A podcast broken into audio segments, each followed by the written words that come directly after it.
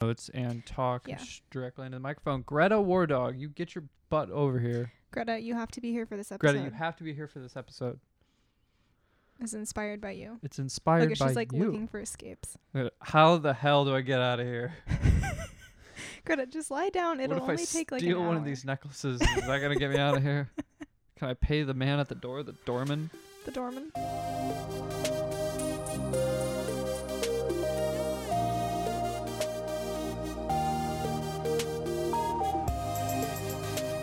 Ooh, Welcome. ooh, welcome, Hello. Oh welcome. gosh. Episode thirteen. Which is so fitting one three. because we have first of all, that's my favorite number in the world, my lucky number. That's right. You were born on the thirteenth Friday the thirteenth. of November. And you and I got married on Friday the thirteenth. I mean it's not Friday right now, but it is oh my gosh, it's the thirteenth. Oh no, that's tomorrow. Yeah, It's the no, 12th. close. But when this episode comes out, it'll be October Yes, thirteenth. Yes, that is right. Thirteenth on the thirteenth uh, in October. Which is cool. Um, but Scary. It's fitting because we have big news and new plans for you guys that we'll be telling you about shortly. Can I just throw in some other thirteen? sure. Yeah, let's hear it. Thirteens. Yeah. Um, I was number thirteen on the black team in basketball in the sixth grade. Oh, I didn't Yep. even know you were on the basketball yeah, it wasn't very good. Okay. Um, and Kurt Warner was number thirteen. I was loved, number 13 Love KW. my whole life because I love 13. I was That's always right. 13. Thirteen. Um, Paige wanted to be 13 too. Too damn bad. And no, and then she gave it to me. She said I Oh. could have it, and then she took 14. Sweet So we were 13 and 14. Isn't that sweet? Um, Remember how I randomly see her dad everywhere? Yeah, you do. It's weird. Yeah, it is weird. Um, Oof. I was gonna say something else. How excited we are. Yeah, I'm very excited about this episode and this podcast moving forward. We're making some big changes, and I think you guys are gonna like it. Bum bum bum. So excited. So, excited. first, welcome to Welcome. Let's Be Realistic, the podcast. Thank you for joining us. yes, Um, if you stumbled your way here, it's a Let's Be Realistic podcast. um, check us out at lbrpodcast.com. You can find everything you need to know there. Um, I'll try to be better about updating that, especially with our new content and format. Um, we'll definitely be adding more stuff to the website and social media. So Yep. give us a follow. Um, give us a like on Apple Podcasts or iTunes. That would be glorious. Oh, Yep. also, um, this is a good segue into this. Nicole from the Film Crawl gave us a very nice review. So thank you, Nicole. Um, but I wanted to thank them for giving us the kindest shout out on their episode this past week. Um, we love you guys. You guys are the best. And for anyone who likes movies or likes learning about movies, watches movies, really anyone who has watched a movie should listen to the Film Crawl podcast. Anybody who has anybody who has watched a movie, it just rem- it just makes me think of like Dwight Schrute in The Office. He's like, yes, I own uh, over 230 movies. But really, everyone should go listen to the Film Crawl. And for October, they're doing only scary movies, like horror movies. Agreed. And I'm we- gonna yeah, I'm gonna check that. I love scary well, movies. Well, the first man. one they did was Insidious, and then we watched it. So that's why I was okay with watching that because they told me it wasn't that demonic. Ah, that's right. I love Sam and Nicole. They're so much fun. Yeah. So anyway, thank you, Film Crawl. We love you guys. Hello. Everyone should go take a listen. Yeah, take a listen. Hey, but if you want to hear more of the Let's Be Realistic podcast, go check out lbrpodcast.com. Um, it's a link to all of our social media. And all of the places to listen. Click, rate, res- Click. Rescribe, rate, subview. subscribe um, wherever you listen to podcasts would be super helpful. Trying to enunciate more Oh well. Yeah. Shouldn't we all? Um, instead of having a mouthful of marbles. we are still Mouthful of marbles. exclusively fueled by Serafina Coffee. Um, their new location with the drive-through is open. I think they're open till like eight or nine p.m. too, so gives you a lot more time to get there. It's right off of Seventh Avenue and Fillmore. And for First Friday, Phoenix does Phoenix downtown does like a First Friday like art walk, and a bunch of vendors come out, and there's food and art and jewelry and all kinds of stuff. And for First Friday, they like showed a movie on the side of their building, so pretty Classic. cool. Go check them out. Love Serafina. Yeah. Um, drinking their coffee all week and it's just just the best. When it, seriously like you know it's funny um we have a coffee subscription and i you know you've heard about it before i'm not gonna i'm not gonna plug them in the serafina plug but um i know when yeah, it's not Serafina. i, know. when it's not serafina I know I do too. It's funny. and it's like um you can tell the quality difference. Yeah. Well and it's not It's not even that it's bad coffee. yeah it's not the qu- it's just not as good. yeah it, yeah i don't know it's hard to say it's like it's not necessarily the quality it's just that there's The it flavor is is, I don't different. know. think it's the it's just so much you're like oh it's beside oh the point. take a sip of that in the morning. Oh, oh, on my drive, you know, because I usually don't have that first sip until I'm like halfway to work, I finally busted open. I'm like, oh, this is Serafina oh, coffee. Serafina today. oh, Um, before we get into our big news, um, I would like to air some grievances because it's been several episodes fire away, babe. since we've had grievances, and I had a lot this week. I was fiery. So, first one, um, so my coworker and friend Lita and I, we process check payments at work, and we look at the bank account and see if any of the checks have returned, and then we go in and reverse those checks on these people's accounts. So it, you know, shows like an NSF fee or whatever. Um, and I guess at some point we missed a check reversal, and it had been like two months. It was like so. Lita and I switch weeks posting the checks, and this one returned on a Friday afternoon. So it was like probably after we checked the bank account, and then we switched. So whoever came in Monday like didn't scroll back enough in the bank account to see. So it's like it's equally both of our faults, and it didn't get done, right? And like, sure, that's our fault. However, the treasury person in San Francisco that told us about it was like, why didn't this ever get done? I'm like, okay, but you guys reconciled the bank account. So for sure we missed it and that's our fault. But you also missed it for two months and didn't notice that this didn't balance for two months. That's the best part. So Like, like, but wait a minute, you guys did not Right. QC your work at Right, all exactly. either. well, and I, I, I tried to be like tactful about it and be like, yeah, for sure we missed it. But normally someone else catches this because there have to be two points of accountability right, here. Right. So That's the that's the best when you really get someone. I so I tried my best to be tactful, but I was pissed. Don't come at me like everything like for sure I'll take responsibility for what is my fault, but also take responsibility for yourself. There was a little bit of onus on you too. Anyway, that was my first grievance. My second grievance is do not come to work sick and cough all over everyone else. I will murder you. If you're sick, stay home.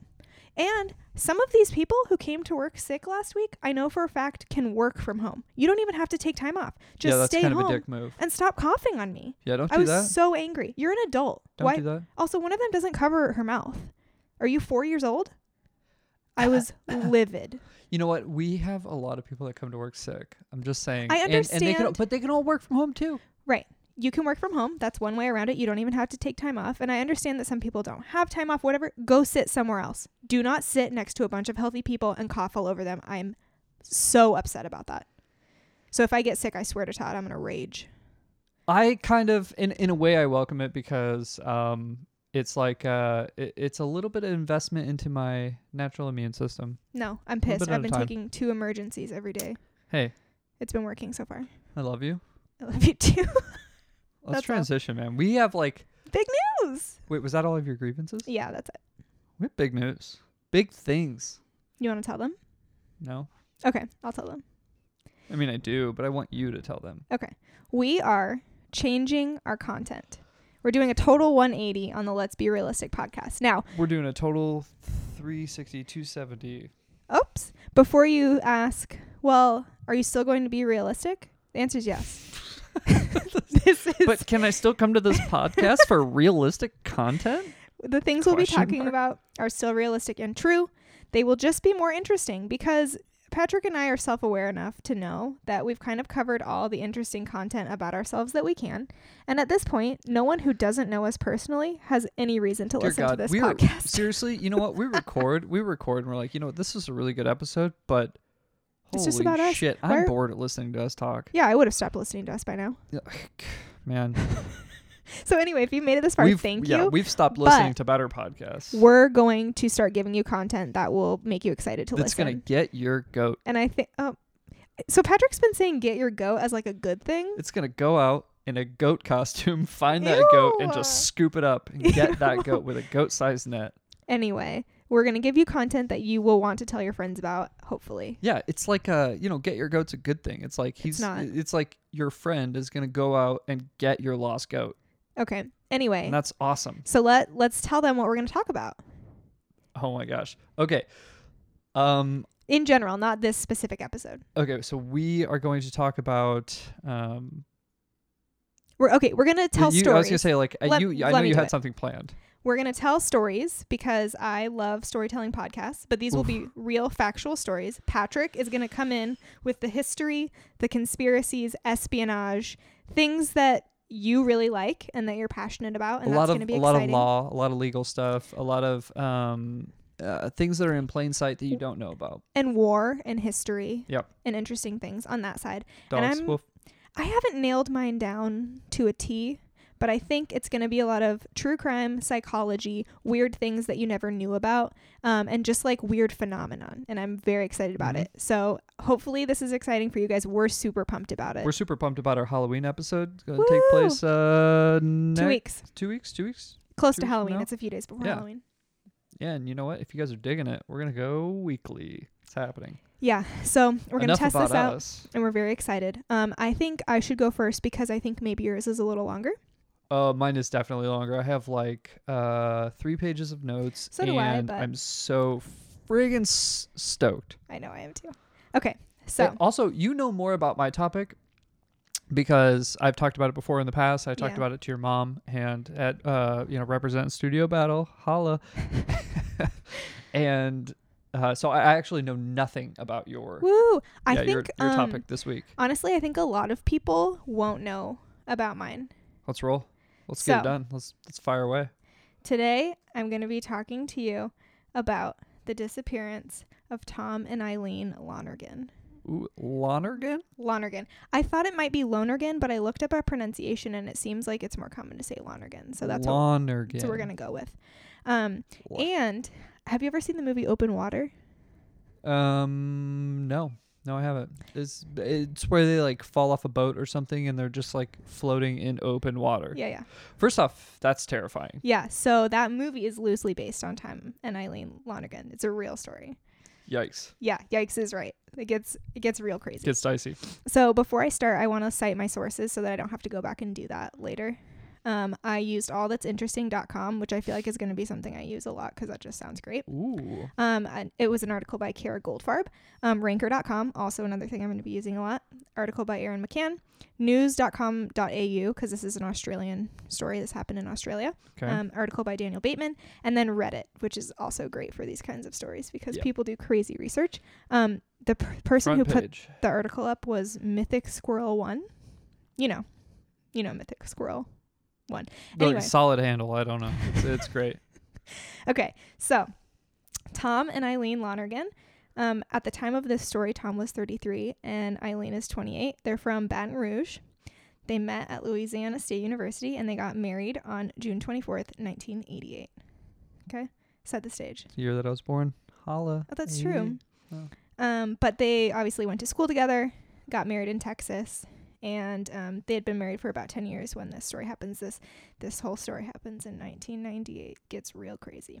So Eileen had always been into scuba diving, and then she got Tom into that hobby as well. So they would scuba dive. They were good at it. Like they were. Oh, that's what it was. They were scuba diving, Yeah. and then uh, they like were scuba diving, and then came back up, and the boat was gone. What are you just gonna tell my story or what? Well, I'm just saying that like that's like that's a common fear. Okay, well, Well, this really happened, Patrick. Please it's continue. horrifying. So anyway, they are good scuba divers. Like they dive a lot. They went on this trip specifically to do this dive because it was exciting. Um, their Great friends, Barrier Reef.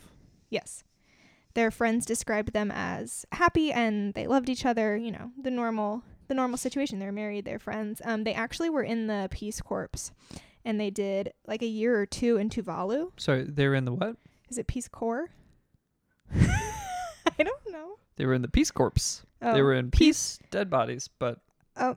who knows? We'll see how this we'll see how this plays out. It might be fitting. Anyways, Anyway. Okay, so on January 25th, 1998, Tom and Eileen left Port Douglas, Australia, with a group on a boat with a diving company called Outer Edge. do you know what the difference between the Marine Corps and a Marine Corps? One's a body of men, and the other one's a body of a man. What do you What do you want me to say? Yeah, no, it's just that's it. That's it. I, I heard that. Are you done? like, Are you done yeah, making fun of me? Yeah, I'm done. The Peace Corps, Continue. Tuvalu. Please continue. So they were coming back from their time in Tuvalu, and like on their way back, they did this dive trip. Okay, are you with me now? I'm. You have anything else with to you say? the whole way. Okay. Hey, love you. I love you too. So they're on this boat with the outer edge. There are 26 people total, including them, going out for this dive. Okay? And they're going to St. Crispin's Reef, which is a popular dive site in the Great Barrier Reef. Like you said, that's like an iconic thing to dive if you're a scuba diver, right? Yeah. Like that's super interesting Yeah, to go there. that's on every scuba diver's bucket list. I would imagine. I would right? assume. So, sure. So, like I said, 24 other passengers. Jeffrey Nairn was the skipper. He also goes by Jack. I don't know what happens down there in Australia, but I guess that's a nickname for Jeffrey. Um, and the boat took them 25 miles off the coast of Queensland, Australia. But this is like a normal thing. This was just a day trip. Like they're not even staying out there. That's how Gilligan Island started. Yeah, this gets gets crazy. So the Lonergans requested, um, apparently, allegedly, requested to go dive by themselves because they know what they're doing and they just kind of wanted to go hang out together and dive what they wanted to do. Aw. They're experienced. Um, so they requested to go off by themselves, but no one on the boat recorded that they requested that. So one of the crew members was like, "Oh yeah, they asked if they could go dive by themselves, but there's no log of that anywhere, which is kind of weird because you usually record or record things like that because it's kind of high stakes out there in the open water." Hmm. So the Lonergans went off to dive by themselves, and about 40 to 60 minutes later, the boat left, and the Lonergans were not on it. Can you imagine coming up from your dive and looking around and there's the boat's gone? So I went snorkeling in the Bahamas one time, and when I was I was really young, and I I remember I was thinking like it was probably 20, 20 foot of water, and I was thinking like I was gonna swim to the bottom, and I was gonna touch it, and I was gonna swim back up. Thank God on the way down I saw a freaking stingray, Oops. and it like shot back up. I was like, nope, not gonna happen, because I probably would have died. Okay. But um, I the only I, I bring that up because I don't recall like any oversight, and there was about twenty of us, maybe twenty five, and I don't remember any any oversight at all. And there were all sorts of things, you know, there were jellyfish, and I mean there were things that were dangerous. So like, I, I don't I know. I guess I could see how I could see how those things aren't actually recorded. Like, oh yeah, hey, as the skipper, we record all special requests, but but, I really, it's that like, no. situation I and I'm not sure, this is just me guessing. I think it was like, "Hey, we take this group and you guys all dive in this area."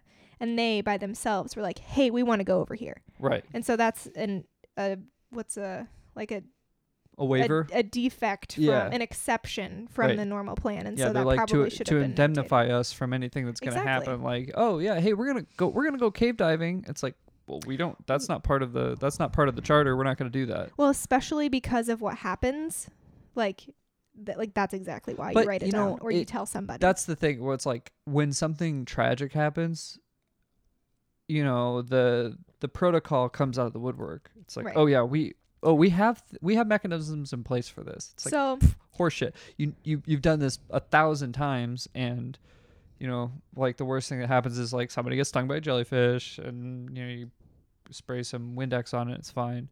so they come back up the boat's gone that would be horrifying. For sure. but i think that you, you come up and you probably assume like oh they'll realize it pretty quick and like turn around and come back.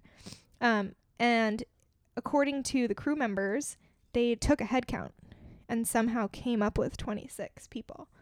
So i think they like there was something about two people like jumping off the boat like horse playing and then getting back on. And so i think they did a head count of 24 two people jumped off and got back on and they're like oh that's our 26 we're good. So they left them there I guess the I guess the thing that that makes me question everything is like I feel like I feel like that if I were running a business that is kind of dangerous, you know, like scuba diving, exactly and somebody you know, somebody made a special request. Like right you're the professional, you know? When somebody comes to you and they're like, "Hey, we're professional divers from Baton Rouge," you know, you're going to be like, "Um okay.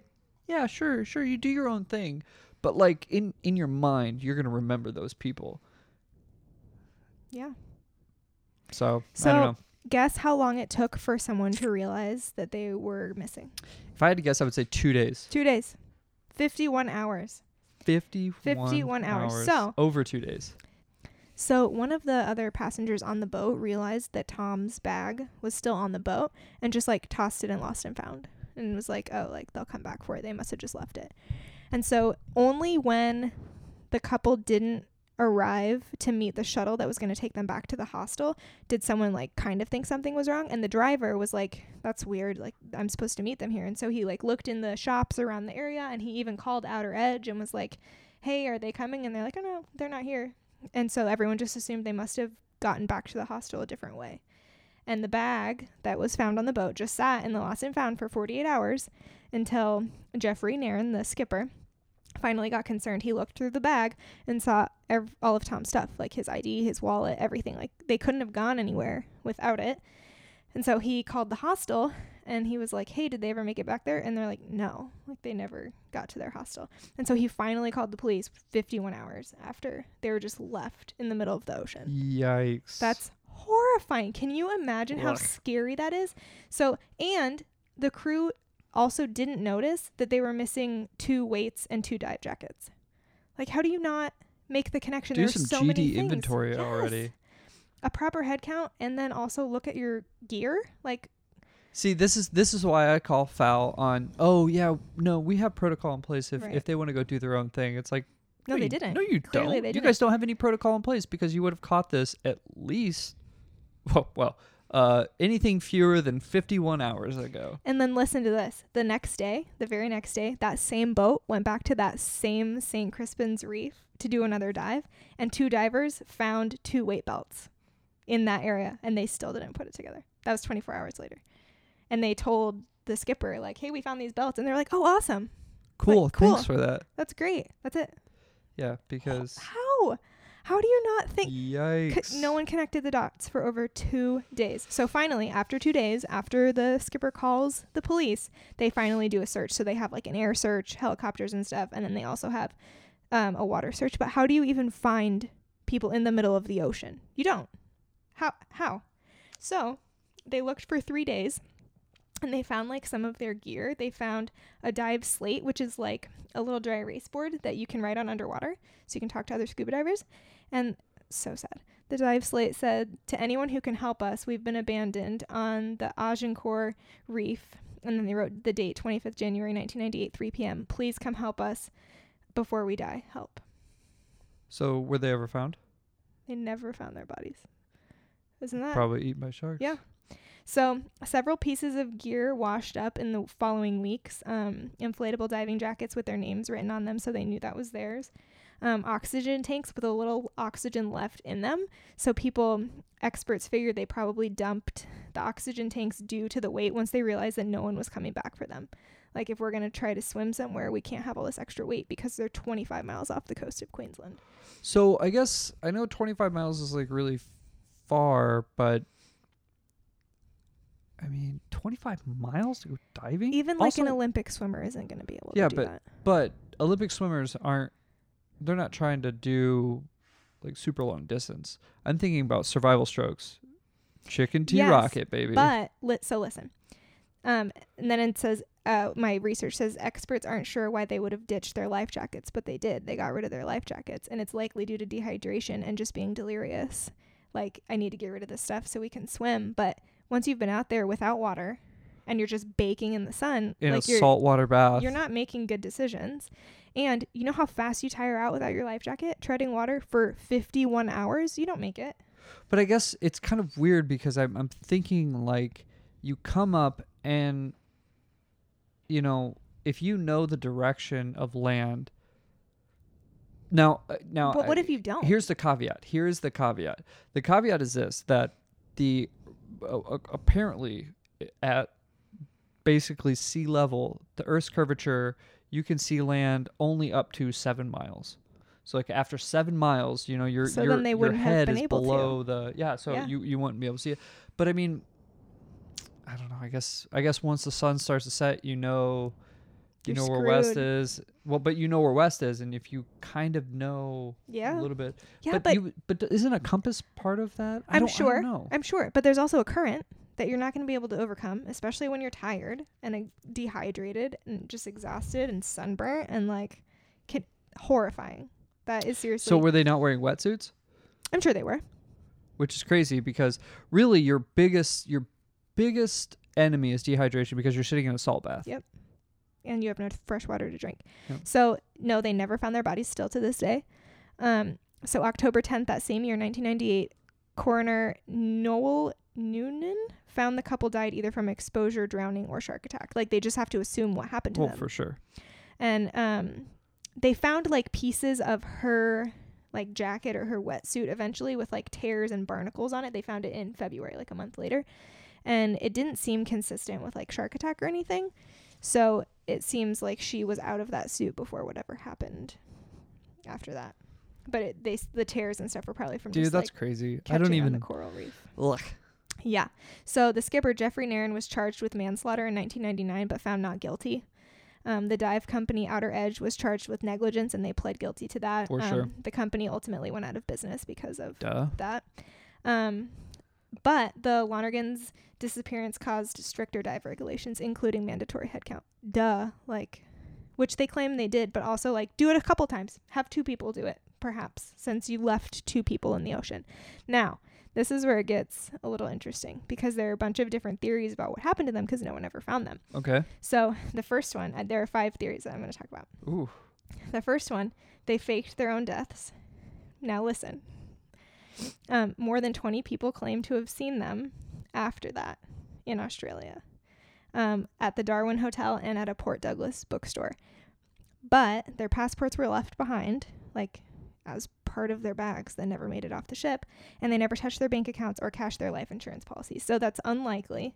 But whenever that happens, whenever people go missing, people are always like, "Oh no, I saw them. No, I saw them here." That always happens. Yeah, but and and to that I would say like if you are meticulous and you really really really were planning for success, like if they didn't have any next of kin, then obviously the red flag would be, "Oh yeah, somebody cashed their life insurance Right. check."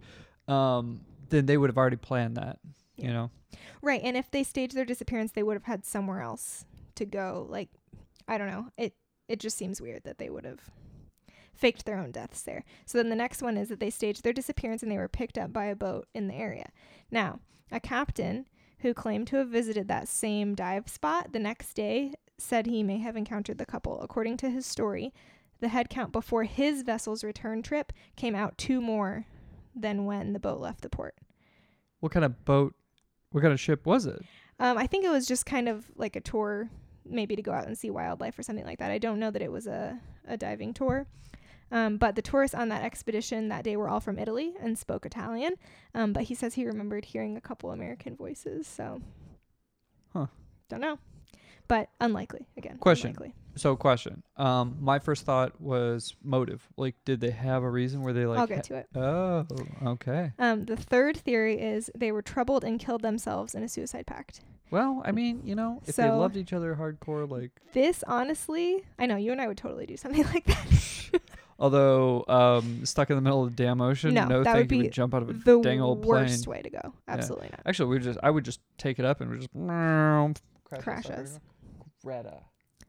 Greta, you have to stay here. His story Greta. involves you. My story involves you. It's all about word It's very important dogs. that you stay here. Okay, listen. Love you. So the third one that they um, killed themselves in a suicide pact. This is the only one that has like some supporting evidence because their diaries were found and included entries indicating that they were unhappy. But their friends and family all say that the diary entries were taken out of context, which I'm sure that they were. Like that's what the media does. However, their diaries were found, um, and they were both teachers that seemed to not really like their jobs. Um, six months before the dive, Tom wrote, quote, like a student who has finished an exam, I feel like my life is complete and I'm ready to die. As far as I can tell, from here, my life can only get worse. It has peaked and it's all down here from here until my funeral. End quote. And and what? And she was like, "Yeah, me too." Ditto. Like what? I mean, so it was a. He just brought her down. Listen, then maybe.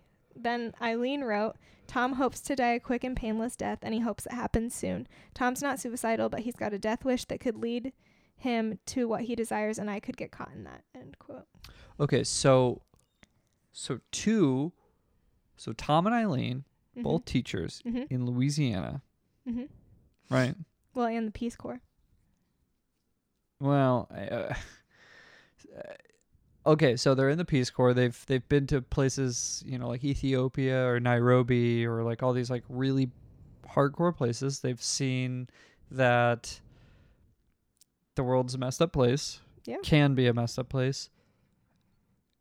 And so they're that's the only motive they have is that they Yeah, well, I hold don't on, they it. both journal and then they read each other's journal and then comment on no, they each don't read other's each like other. No, they don't read each other's journals. I never said that. she, so okay so They- she just knows that about him. okay He's probably talks about it, like being unhappy and like he's ready to die.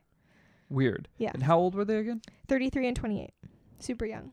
wow okay. So I, I Ooh, still don't like believe almost our ages it is. Ooh. But Ba, I ba, ba. I don't believe that that's what happened, but it still is interesting. Um, it says this part of the story. Perhaps the strangest detail of all was a phone call made to the outer edge, um, received by the operations manager the night before the Lonergans disappeared. This was from Tom. Um, Tom Lonergan asked if the boat would be visiting Agincourt Reef. The manager said it would, and Lonergan grew agitated, repeating the question multiple times. So he just kept asking him, like, is it going to go to Agincourt? Is it going to go to Agincourt? And he's like, yes. And the manager said it would.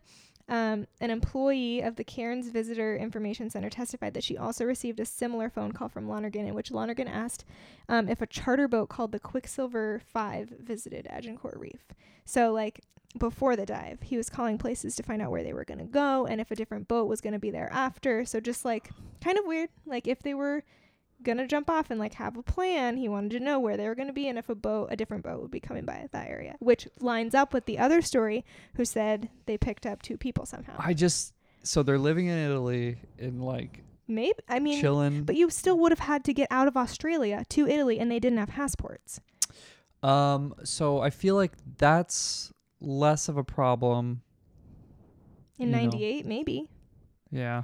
So, um, Agincourt Reef is where the nearest life buoy was located, um, six kilometers away from where the dive was. So, they could possibly have gotten to that, but they would have had to be able to see it from where they were. Um, shortly after the dive concluded and 24 people boarded the outer edge to Port Douglas, later that day, a fishing boat sped away from the area of the dive, supposedly. We don't know. So, that's a different, a different one. We don't know um, if they were picked up, but it doesn't seem likely. It's just a theory. Um, Wild. fourth theory, they were attacked and eaten by sharks um, as they were swept to sea or tried to swim to safety, which is honestly likely, especially if they never made it anywhere out of the ocean. They for sure got eaten. Yeah. Even if it was after they were dead. Because there were so many sharks in that area. So, Yeah. so, so many. Yep. Um, and then the fifth one, Tom and Eileen were drowned after the dive, but left without them, stranding them at sea, which is the most likely one. That's what most experts say. They probably got super dehydrated and delirious and died at sea and got eaten. Yeah, that's most likely. I mean, um, you know, it's it's really easy to like look through the lens of this like mysterious disappearance, but it's like what Occam's razor isn't that the not the thing where it's like the most um the simple likely one. yeah the simplest Is is, the usually the right one Yeah. like uh, they you know what they simply just got forgotten Well, and it would be super, super hard to plan to get picked up with nothing. You know, like you just have your dive gear. And then what do you do when you get to land? People aren't just going to pay for you. you. All your stuff is left behind. Well, I mean, if that's their if if it's like a if it's a super like drawn out plan and they've got somebody picking us up or, or like you know th they they could have stored stuff in like a a locker at a bus station, change Yeah, of clothes, I suppose. fake IDs or even their IDs. But they would have had to have completely different bank accounts and everything because all that stuff is being monitored when you're missing. you yeah, know? well, b- they had 48 hours. Yeah, they they had sure, 51 hours they to sure did. and and I mean, you know, if that was before like computer systems and they were able, well, not before computer systems, but if that wasn't recorded, Yeah. you know, they could have dipped out of the country. So anyway, they've never been found. Classic, Isn't that scary? man, it's freaky. So that was the one that I initially was gonna do for Halloween because it's kind of, kind of true crimey, but kind of like mysterious. But I have something better now, so super excited. Man, Okay, that's oh, the story. so what's your what's your what's your take? What do you actually think that happened? I think the dehydration, and eventually either drowned or got attacked or passed out and got attacked or something. I mean, realistically, I actually think that that's the case, Yeah. but um, Most experts do too. yeah, because if it weren't for the if it weren't for the captain being like, "Oh yeah, no, we have we have protocol in place," no, But yeah, we You took don't. a head count. Yeah. What? Yeah, we were we we totally remember those people. No, you don't. Well, and Come now. especially when someone else on the boat saw one of their bags, wouldn't you then think, "Huh, I never saw them walk out of the boat. I never saw them get back on." You know, like wouldn't you just be like, "Hey, this their bag is here. It's weird." Yeah, too damn bad. Very scary. Very very scary. Yeah. Moral of the story is don't go scuba diving. more or, of the or uh, moral moral of the story is make it make an impression with the people Well, that matter. I think today you kind of circumvent some of that risk with electronic GPS and stuff like that. Like you could send signals and people would know exactly where well, you are. yeah, I know that. I know that if we were going 25 miles, that I would have some sort of, uh, you know, GPS device or some sort of like, you know, the the strobe. I mean, anything. Right. And but this was this was over 20 years ago, so they didn't have all the stuff that we have Yeah. now. But anyway, very scary. very scary, And that was something I hadn't heard of before, so I thought it would be good. terrifying, worst Mhm. nightmare. Yep, don't like that at all. Yeah. All right, what do you got for me? Oh, so excited. So excited. Um, so the question I would pose to you is would you ever donate your dog to the army? No, absolutely not. Never ever. No. Well, you would never do it. No. Okay. So um so this comes from um you know just the, the acknowledgement um this comes from one of my favorite podcasts it's um uh history of world war ii with ray harris jr Sure. and he interviews an author by the name of robin hutton um, about her book animals of war Okay. Hmm. Okay. so story begins prior to world war ii yes. uh, the United States military did not have a dog program, anything like we always think of, like we see, you know, German Shepherds or Belgian Malinois or, you know, like, Rottweilers either. yeah. yep, in the military. Yeah. Um, so, yeah, actually, prior to that, they didn't. But uh, shortly after Pearl Harbor, the attack on Pearl Harbor, December 7th, 1941, a poodle breeder and New York socialite um, was like, oh, her name was Arlene Erlanger. Yikes. Yeah. It's no. hard to say. So she got together with uh, a bunch of her friends, and one of them was like a writer for the New York Sun, and a couple people in the American Kennel Society, uh, and they formed this group called Dogs for Defense, and they Wait, were like, was this like a request or something, or they just came up with this idea on their own? no, they just came. So what? yeah, yeah, but I mean, it was like you got to imagine. So like Pearl Harbor, it's a very, it's like a very patriotic time. You know, everybody's like, oh my gosh, we What can we do to help? America has just been attacked, even Yeah. though, you know, Hawaii wasn't actually a state at the time. Um, so they they they formed a group, Dogs for Defense, and they convinced, literally, convinced the military to create a dog program. Wow. With Yeah, poodles. Uh, with well, so with, with she was a poodle breeder, and um, you know, just to say it was like a really patriotic time, and it like compelled you know these people to to do this. Uh, so the military, the army specifically, put out a call uh, for the public to donate their pets. oh my gosh. Forty thousand dogs were donated. You right? know how many kids' dogs got donated because the mom was tired of cleaning up after it? Just you wait. Just you wait. Okay. They're like, Timmy, this dog is needed for the betterment of the Little country. Johnny, right? So sorry. Right. So 40,000 dogs were donated. Of them, uh, 200 or 20,000 were taken and So what they do with the twenty thousand? Sorry, rejected. Well, just, yeah, just send them back. Give it back. We don't want them. Yeah, so they that took, mom's no, like, yeah, God, I tried so hard. I thought this was my out. Be like, yeah, no, I tried so hard, but they're like, uh, ma'am, this is a, a pug. We can't do anything yeah, with it's this. just- I don't, I don't, This is a chihuahua. What you is this gonna do? yeah, here you go. It's gonna alert everyone to where we are. It's just gonna yap the whole time. Not whole going time. to do anything. Yeah, so of the 20,000, 10,425 dogs ended up serving in the U.S. So most of Wow. them actually served um, patrolling like munitions factories, and uh, they were s- so For security. Yeah, th- well, a they, great they idea. yeah they patrolled the coasts um, because at that time the U.S. was really like worried that you know we were going to get attacked again. Um, but a handful of them actually went on to do other things. Oh. Yes. Yeah. Oh, so uh, like they went to go on and be messenger dogs, sentry dogs, like scouts. Um, a lot of messenger dogs were used in the Pacific because the jungles were so thick that walkie-talkies were basically useless. Oh. Yeah, so the And dogs dogs would are like good at finding stuff. yeah, so they'd run back and forth from their handlers. That's so Um, cool. And during this time, the Marine Corps started their own program. Uh, they started using uh, Dogs for Freedom dogs, the donated ones. That's what they started with. Where did they get these people to train them? Just you wait. Okay.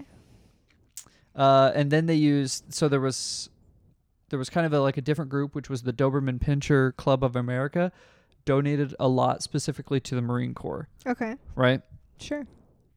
here comes Arlene Erlanger. Oops. helped write the training manuals. Oh. and that's cool.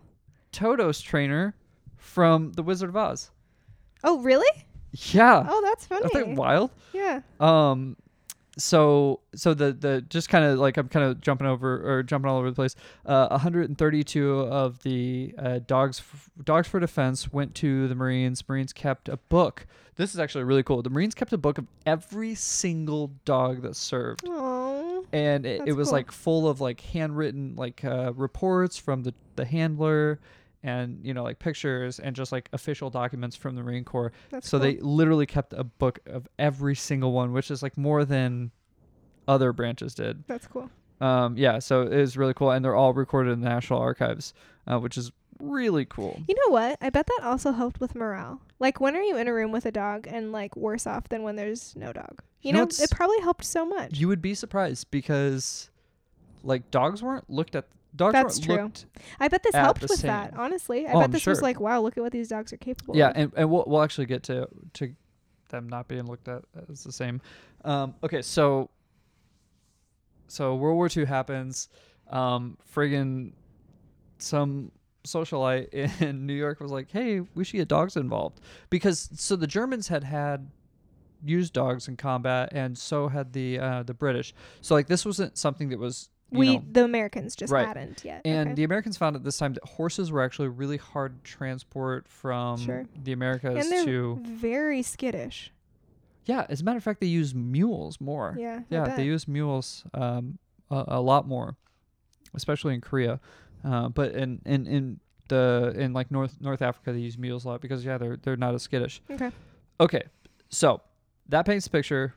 Um, I'm going to talk about four dogs. I'm so freaking excited. Yay, cool. The first dog, uh, his name's Caesar. Caesar. Caesar was German Shepherd, uh, also a messenger dog, and uh, had the moniker. Well, the the dogs in Pacific had a moniker called Devil Dogs. Okay. That was the name of their unit. unit. Un, moniker. Uner. Um, the, so the the Marines gave the dogs Devil Dog moniker because the Marines themselves were given the moniker in World War One by the Germans because As devil dogs. as Devil Dogs. Oh, Yeah, because they No, were just re- badasses and they just like yeah, and they Aw. just were like a nightmare, and the Germans were like, these guys are devils.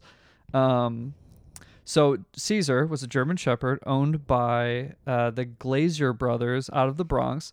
All three of the brothers joined the military, and they were like, "Yeah, you know what? We're just gonna donate our dog. Because he'll serve too." So he was he was part of the Dogs for Defense. Um, and so Caesar was German Shepherd. He was a messenger dog, and the interesting thing about messenger dogs is they had two handlers. So Mm. they would the the dog would go with the first handler on patrols and then he would send back messages That's and so then cool. they would say Wait, wait, like written on a scroll around their l- neck? literally written Okay. and they would put it in like a little capsule on their neck Oh. and they would say um they would say report to Paul and the dog would just take off Oh and run through the jungle and sometimes it was Wait, like wait, a wait. Yeah, how long? How like a mile wow. How would they know where to go? and they were getting shot at it's wild how would they know where to go? yeah so they would run the messages from the front to the rear with a capsule around their neck and they Oh, had just report to My Paul my gosh, that's amazing. So um so Caesar, his third day, he was um one of the first he was one of the first groups that landed in uh, uh Bougainville in Japan in the Pacific. Okay. And um so on the third day in combat, um Caesar's handler, his his handler in the front was sleeping and while he while the handler was sleeping, the enemy was trying to sneak up on him, and Caesar was alerted to it because he can smell him and charged the enemy. and when he found out what was going on, his handler woke up, and his handler's name was Mayo, and Mayo yelled to Caesar like, "Hey, come back here!" And then Caesar turned around, came back, and ended up getting shot in the hip and close to his heart. Poor guy. Um, and he went missing, and obviously Mayo was like freaking out, you know, and and and so they you know they repelled the enemy and caesar somehow like made it back close enough to where they found him right um so the the men make this like makeshift stretcher for him they Hmm. carry him back to sick bay and he made a full recovery Yay. he did he was like and and he Yay, just kept doing good things um saved his friggin' handler. yeah uh so unfortunately, so Caesar was one of the very, very few dogs that actually was KIA, was killed in combat, or was Oh, killed in action. Yeah. And um, the weird thing is, is that there are several pages missing from his book. What? Yeah, it's kind of weird. Yeah. Th- From his from his book, there are a couple pages missing. So like He was doing hardcore espionage. I know, He's a like double he agent. was he was no, I think he was actually doing some hardcore stuff. What? It was a German Shepherd, you said, right? His German? Shepherd. Yeah. Yeah. Okay, so that's cool. that's Caesar. Caesar. Uh, Cesar was really like hardcore. And then it, sticking with the German Shepherd theme, there's a German Shepherd also in the Pacific, also a devil dog named Jack. Jack. Um, Jack was kind of an interesting dog. He uh, was missing part of his ear from a Oh. dogfight, previous dogfight. Like, So he's already brutal. yeah, so he, already he was just kind of a hardened. ruffian, you yeah. know? yeah. He was ready. Yeah. Um, he was also a uh, dogs for defense. You Okay. know, seriously, the owners were just like, "Screw this, I'm done." So Jack was actually trained by Toto's trainer at Camp Oh. Lejeune, Interesting. which is really cool. Yeah. Um, he he did security and like would you know walk around the camp and and basically that's that was his main job. But he went on patrol uh, with one of his handlers and they were attacked. So he he also did. Uh, I think he was. Oh, he was also a messenger dog. Okay. Jack was. German shepherds, I guess, were good for messengers. Yeah. Um, so his his lead handler and Jack were both badly wounded. His handler was badly wounded like in the leg, and Jack was shot in the back. Oh. Um, and they're like basically kind of at the front. They're walkie talkies. They have no line of communication to to the rear to reinforcements. Uh, That's scary. yeah, they're they're they're a sitting duck Yeah. and everybody's wounded. The commanding officer, uh, uh, Gordon Wortman, is the name of of his, you know, of Jack's handler, and the commanding officer finally makes his way to Gordon. And he's like, "Hey, can Jack? You think Jack can get this information?" He's like, "Basically, he's our only hope." wow. And Jack is shot, bleeding oh no. like profusely. Everybody's like bleeding and injured. They're under fire. And Gordon looks at the commanding officer and says, "Well, he's got a lot of guts." so they put they put the um, message in, and you know what? I just like I'm like picturing this dog who's afraid, injured. Everything's loud, Yeah. and they put him. They put the thing in there, uh, the the message in his little capsule, and they say, "Report to Paul," which I guess was the The command. the command. Um, Oh, because he also they also said Paul. Yeah. Okay. and so he uh, he mustered up everything and ran to the rear, and while Oh, being shot at, angel. literally saved the day. wow. Did he die? No, he Yay. served out the war and made it home. Oh Actually, it's really gosh, what so. I, deleted this from my notes. Um, Gordon was so after after he was in the war, he went through detraining, and at Camp Lejeune, he was going through detraining, and Gordon saw him going through this and was like, "Oh, that's my dog."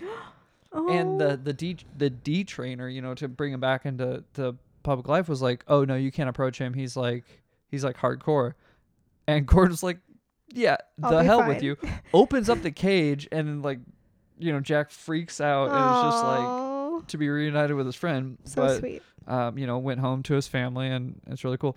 So uh, cool. I bet he was so bored after that. Like just living at home, not I having a job. I don't know. I bet. yeah. I bet. Can you imagine? Yeah, the stakes were so high and now he just sleeps next to the fireplace.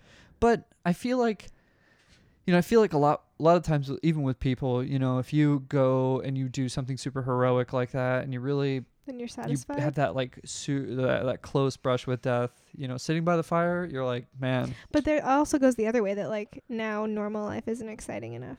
And you're just like, what am I doing? But I, I'm I'm Yeah. personifying a Yeah. dog. So I don't know if Right. that's how it works for dogs. um so the third dog and and I'm saving the best for last Okay. I'm saving the best for last Okay. the third dog um is also a devil dog he was a Doberman Pinscher Okay. by the name of Andy.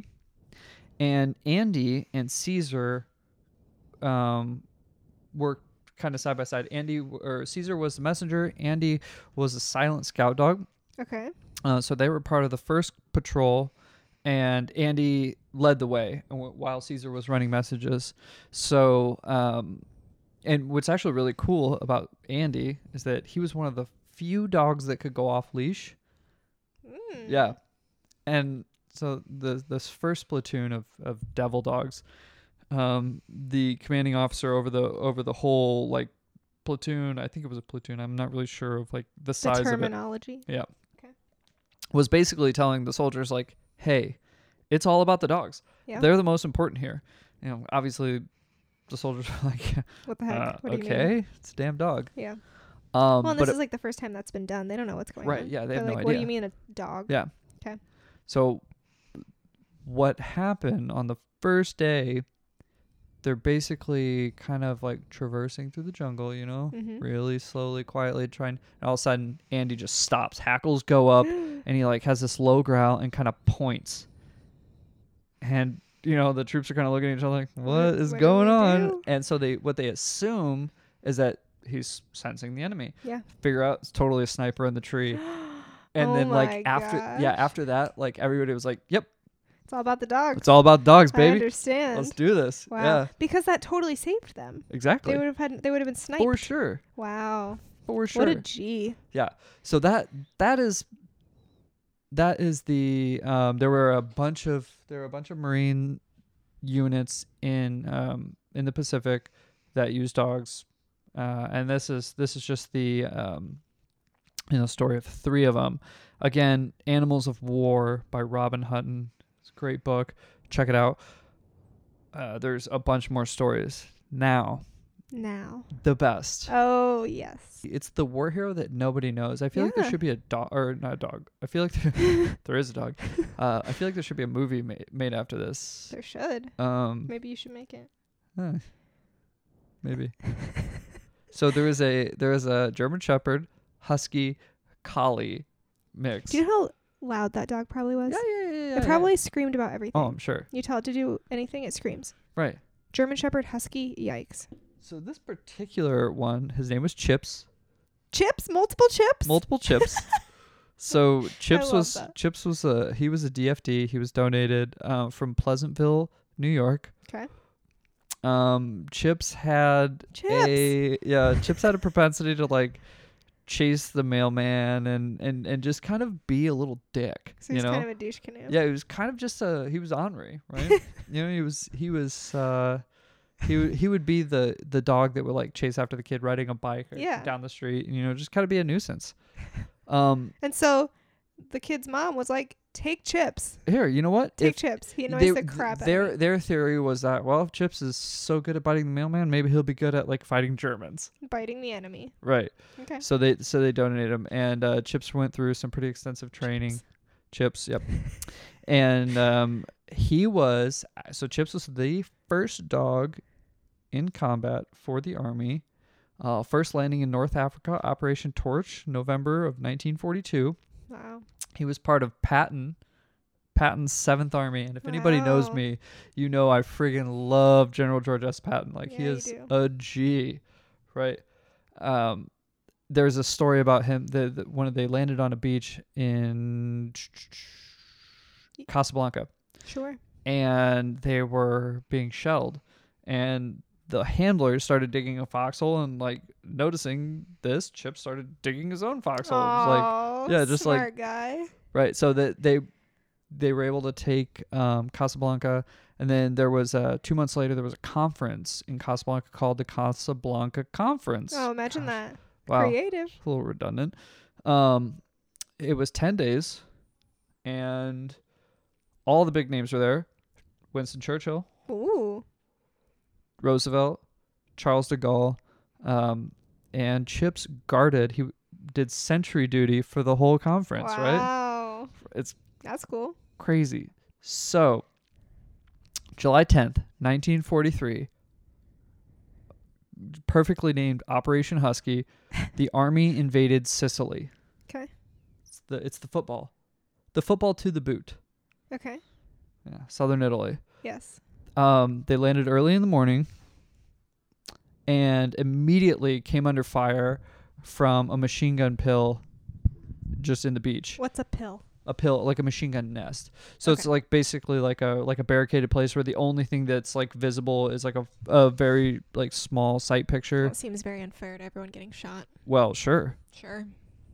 Yeah, well, also unfair is that they're just machine gunning these people that landed exactly. on the on the beach. yeah. Sounds horrible. Um, so apparently nobody told Chip, Chips, multiple Chips. chips, a multiple chip. I'm gonna name a dog Chips. Oh, for sure. That's an amazing name. Yeah. Okay. Yeah. So um, Operation Husky. Nobody told Chips that um, That you you, know- could get shot. that machine guns were bad. Well, sure. So Chips, this disposition to just be pissed off all the time. I, I assume that he was just he was just born angry. You I know? identify with that. It was just he was a curmudgeon. Yeah. Uh, so Chips breaks free of his handler, He's like, you guys are not taking care of this. but listen to what happens. Okay. Well documented. 'Kay. A German Shepherd Husky Collie mix breaks free from his handler, charges the machine gun nest, Oh my gosh. And he doesn't get shot? runs in. They hear gunfire. The handler's like, "Good God, this dog has just died." yeah, he's dead. and I've sure. I failed what I'm I'm trained at doing. I couldn't even hold on to his leash. Right. Next thing they see, Chips comes, dr- Chips comes out of the machine gun nest, dragging the gunner. oh by the neck. gosh. Okay, and three Italian soldiers come up with their hands up. Stop. How? How? They thought Chip Chips was so vicious at the time. They thought, "Good God, this dog's gonna kill us." we had, we had best surrender. they had guns. Doesn't matter. What? Doesn't matter. Wow. So and, and and that's just this is just day one of Operation Husky. Later that day, Oh my gosh. Wait, so he didn't get shot at all? he got shot in the back. What? Yeah, he got shot in the back. He got grazed by a bullet in the back. Oh my god. He was just pissed he's- off. and then he was probably more pissed off. Curmudgeon. Honestly. Yeah. So later that day, right? Same Yeah. day, Chips alerts his handler that 10 Italians are trying to break into camp Oh my gosh. and they captured him. Did he just come up to him and say, "Hey, dude, ten Italians are trying to break in here right now"? Yeah. I mean, it's just wild. like so this dog this dog went on to um he was part of the Battle of Salerno. Uh he guarded German POWs in in Mm. camps and yeah, that's a good job for him. Yeah, he met he met General Eisenhower, and Eisenhower went to pet him on the head, and Chips nipped him in the hand, which is Don't touch me. yeah. So it's kind of crazy. Uh, so funny. Chips was awarded the Silver Star, which Ooh. yeah, and he was cited for the Distinguished Service Cross, Wow. which is just below the Medal of Honor, wow, good for him. and almost got a Purple Heart. However, during this whole you know process, um, oh no, so he- was actually awarded the Silver Star in a battlefield ceremony. Like the troops were like, "Bro, this dog is heroic." that's just that's all there is to it. Um, but because he was a dog, the military order of awards did not allow it to happen because they thought that it denigrated the award being awarded to humans. Well, did like any human medals. go in there and drag out the machine No, but like gunner? previous ones. So like if you were to if you were to get a Purple Heart, they thought that like if they were to start awarding it to animals, that you know it just wouldn't Who mean as much to people. The dog's not going to put it on its mantle. Who cares? Yeah, I mean it's it's whatever. Whatever. Um, yeah. So so when, it's funny because when he came back home, uh, he went through detraining and literally like came home to a hero's welcome. Like he was a huge, Aw, hu- did they yeah, he survived the whole war. Was like a huge success. Um, his his his family, little Johnny Wren, was the boy. Um, who owned Chip, and he came back to be his dog. So proud. Be proud. Yeah, so so the author, um, Robin Hutton, she she made sure that like a lot of these animals that at the time um, were either nominated or couldn't have been nominated or just weren't even nominated for these awards.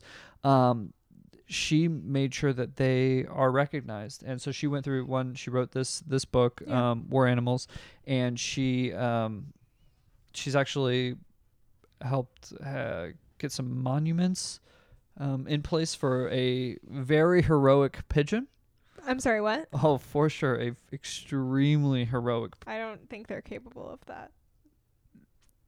Flew 20 miles in 20 minutes. Wow. So there was this. I got it. This isn't a dog, but there's this pigeon that. What? Um, so the the the t- the co-forces, the British and the Americans, they um, the there's a German stronghold in this Italian city, and they the the Americans and the British force the Germans out, and meanwhile the army is about ready to set up a bombing raid on the city, um, but the British forces moved in.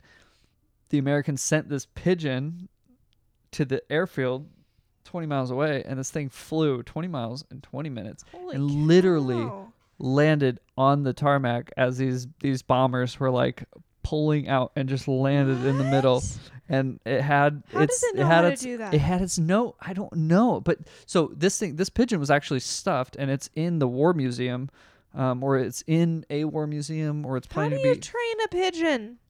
yeah, i don't know man i don't know crazy. so so back to so there's a there's a there's a medal called the Dickin Medal. Uh, medal medal. That's it. It's it's basically for heroic animals. okay. And she nominated uh, Chips, and Sure. obviously Chips got it on the 75th anniversary of the Casablanca Conference. Okay.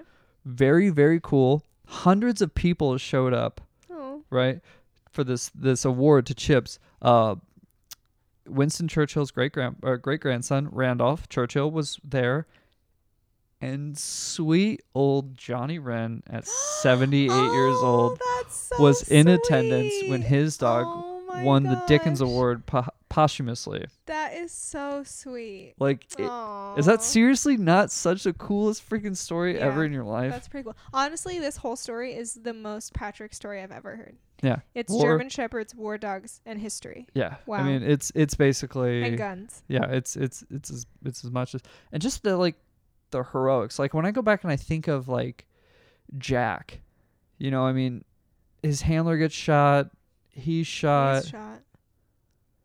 and he just and they're like and his handler's like yeah It's our only hope. this dog hey man you know what as bad as it is like i i think this dog can do it he's got guts and this freaking dog that's shot badly wounded is gonna work Yeah. dogs need jobs yeah, man They love it. Ugh, I get so fired up about this. That's awesome. Um, Good job. yeah. So I was super excited to do this. I was gonna do something that was like not as exciting, but this one is. is It's a good lead off. Yeah, it really right? is. Um, and I did want to. I did want to throw it out there that like, this is like a very small sample size of the dogs and their their heroics Yeah. and and furthermore just animals and their heroics. Yeah. If you guys want to hear more, I would love to do a follow up episode Yeah. of like uh, you know animals in Korea and Vietnam and you know all the other theaters of war. Um, like obviously these modern day. Yeah, some of them are just really really great. Um, and I, I want to know in advance uh, because we would love to have uh, you know our friend and our dog trainer Alexander on to talk about this Ooh, because that'd be cool. yeah, it would be a lot of fun. So um, Okay. Yeah, I'll put some feelers out there. yeah, Social media. Yeah. So that's Cool. so yeah. The realistic take is go adopt a dog, And train it and train your dogs. train it, give it a job, Train all your dogs. and it freaking they love it. They do love it. It's amazing. Good job. Oh man, That was fun. yeah. I hope I hope everybody is having fun listening to this. Yes. I hope so too. But this is going to be sort of the new format, and we will each tell a story each week, and hopefully it's more interesting to you than just hearing us ramble about random life things. And you guys will still hear, still hear about our lives, and we'll put our input as a married couple into a lot of our stories and what we talk about. But this is far more interesting to me and you, I know. And um, a lot of people that I've talked to like to listen to this style of podcast. Yeah. So I'm hoping this works for everybody. Yeah, we want to cover the things that you may not know about, Yeah. the things that, that are Super interesting, to us. But yeah, you know, cool. we have a lot of fun doing it. Any Yeah. any closing thoughts? Um, lbrpodcast.com. Woo. Yeah, link to all of our social media. and all the places to listen. Yeah, rate, review, and uh, subscribe. Yes, please. Yeah, Yeah, ratings really help us a lot. So if you Big could time. let us know what you think, we would appreciate it. love you. Thank you. Bye.